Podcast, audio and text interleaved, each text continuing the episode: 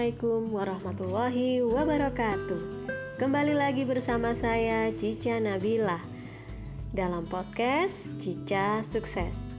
Sahabat muslimah, di episode kali ini seperti janji saya kemarin bahwa di episode ini saya akan melanjutkan tema kiat memperbarui iman.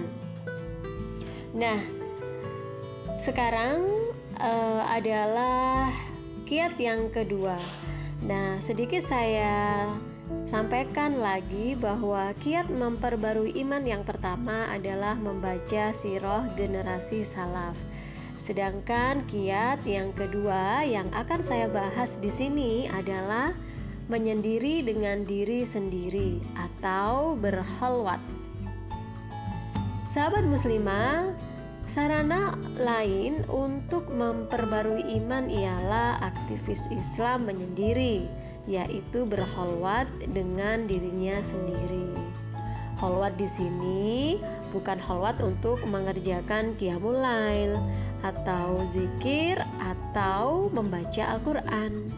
Namun, holwat di sini maknanya adalah untuk kepentingan lain disebutkan dalam salah satu asar bahwa orang berakal mempunyai empat waktu. Salah satunya ialah saat ia menyendiri dengan dirinya sendiri. Berholwat itu sangat urgen bagi aktivis Islam. Dengan berholwat, ia dapat berduaan dengan Allah taala merasa damai dan dekat dengannya, serta merasakan lezatnya bermunajat kepadanya.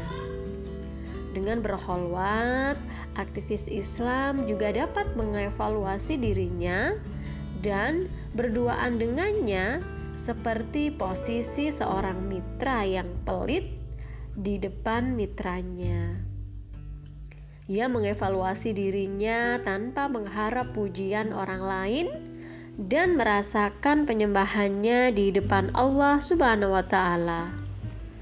Ketika berholwat, ia akan mengingat dosa-dosa, kemaksiatan, dan kelalaiannya, terutama kemaksiatan batin yang tidak diketahui orang-orang yang memujinya dan hanya ia ketahui sendiri.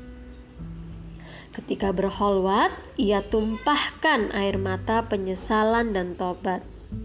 Ia juga menangis karena takut kepada Allah Subhanahu wa taala. Malu, cinta dan tunduk pada kebesaran Allah Subhanahu wa taala. Barangkali air mata adalah sesuatu yang paling jujur yang keluar dari matanya itu ya uh, air mata itu akan bermanfaat bagi dirinya daripada sekian banyak amal yang dibanggakan selama ini. Anda tentu harusnya merasa heran kepada para aktivis Islam yang lama beriltizam dengan Islam tetapi Anda tidak pernah melihatnya menangis karena takut pada Allah taala dan malu kepadanya. Siapa saja kondisinya seperti itu, ketahuilah bahwa kontribusinya untuk agama nyaris tidak dikenal orang. Ia juga tidak termasuk dalam kelompok tujuh yang dilindungi Allah Subhanahu wa taala di bawah naungannya saat tidak ada naungan selain naungannya.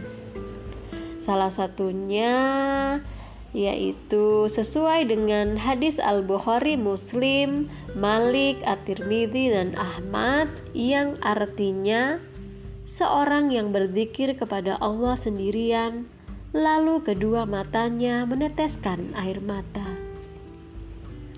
Nah, sahabat muslimah, coba perhatikan bahwa kata sendirian di dalam hadis yang saya baca tadi artinya ia menyendiri dan tidak ingin aktivitasnya itu didengar atau dilihat orang.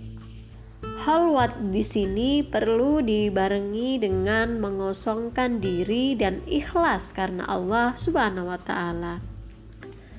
Ketika berholwat, aktivis Islam mesti mengingat nikmat-nikmat Allah kepada dirinya, saudara-saudaranya sesama aktivis dan gerakan dakwanya. Ia merenungkan betapa Allah Subhanahu wa Ta'ala memuliakan dirinya. Nikmat paling agung dan berharga dalam hal ini ialah nikmat hidayah.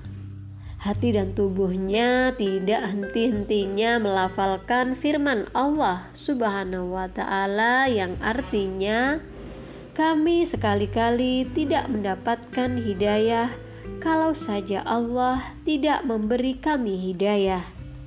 Quran Surat Al-A'raf ayat 43 Ia juga berpikir kalaupun manusia menerima dirinya dan dakwahnya maka itu bukanlah karena kefasihan lidahnya, keindahan bahasanya, daya tarik tutur katanya, atau karena ilmunya.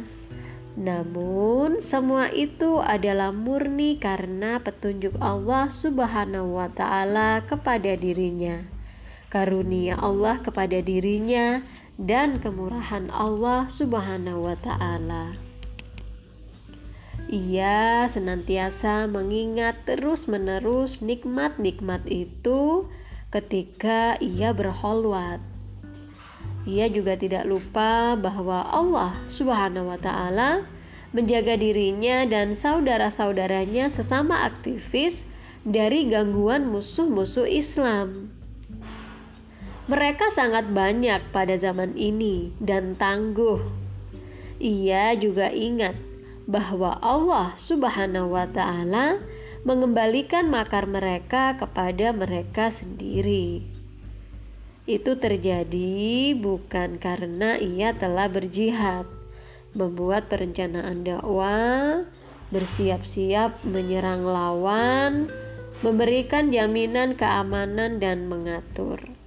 Tetapi itu semua terjadi karena karunia Allah Subhanahu wa taala.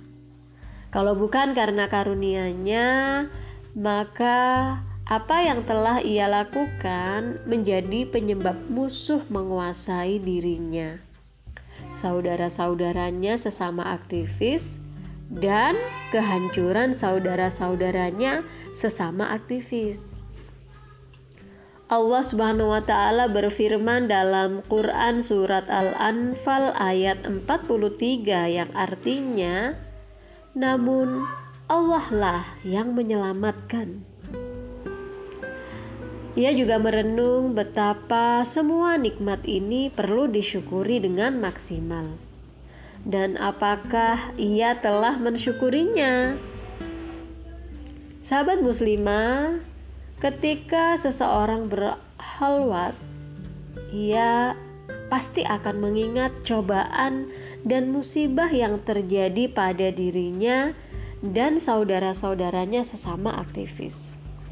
Bisa jadi cobaan dan musibah itu terjadi karena dosa-dosanya. Apalagi jika ia berada dalam level kiadah.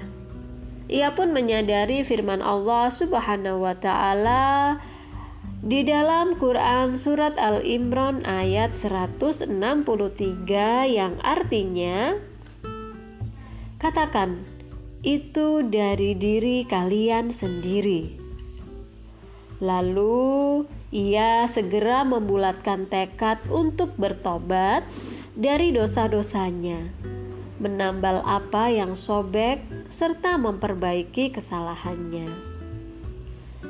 Seseorang yang ingin mempertebal imannya, dia akan bertekad melakukan hal itu jika melihat masih banyak hal pada saudara-saudaranya yang perlu ia perbaiki.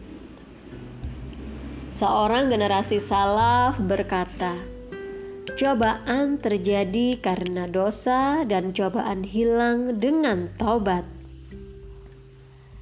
Dalam bertobat, ia membiasakan diri mengkaji dengan cermat sebab-sebab terjadinya cobaan, baik dari aspek agama dan tidak hanya dari aspek dunia saja.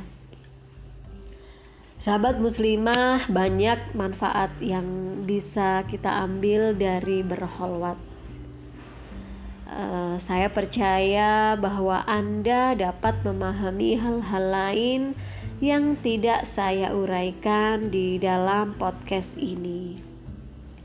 Baiklah sahabat muslimah, untuk episode kali ini saya cukupkan sampai di sini. Kita akan uh, bertemu lagi di episode berikutnya. Tetap bersama saya Cica Nabila. Billahi taufik walidayah. Wassalamualaikum warahmatullahi wabarakatuh.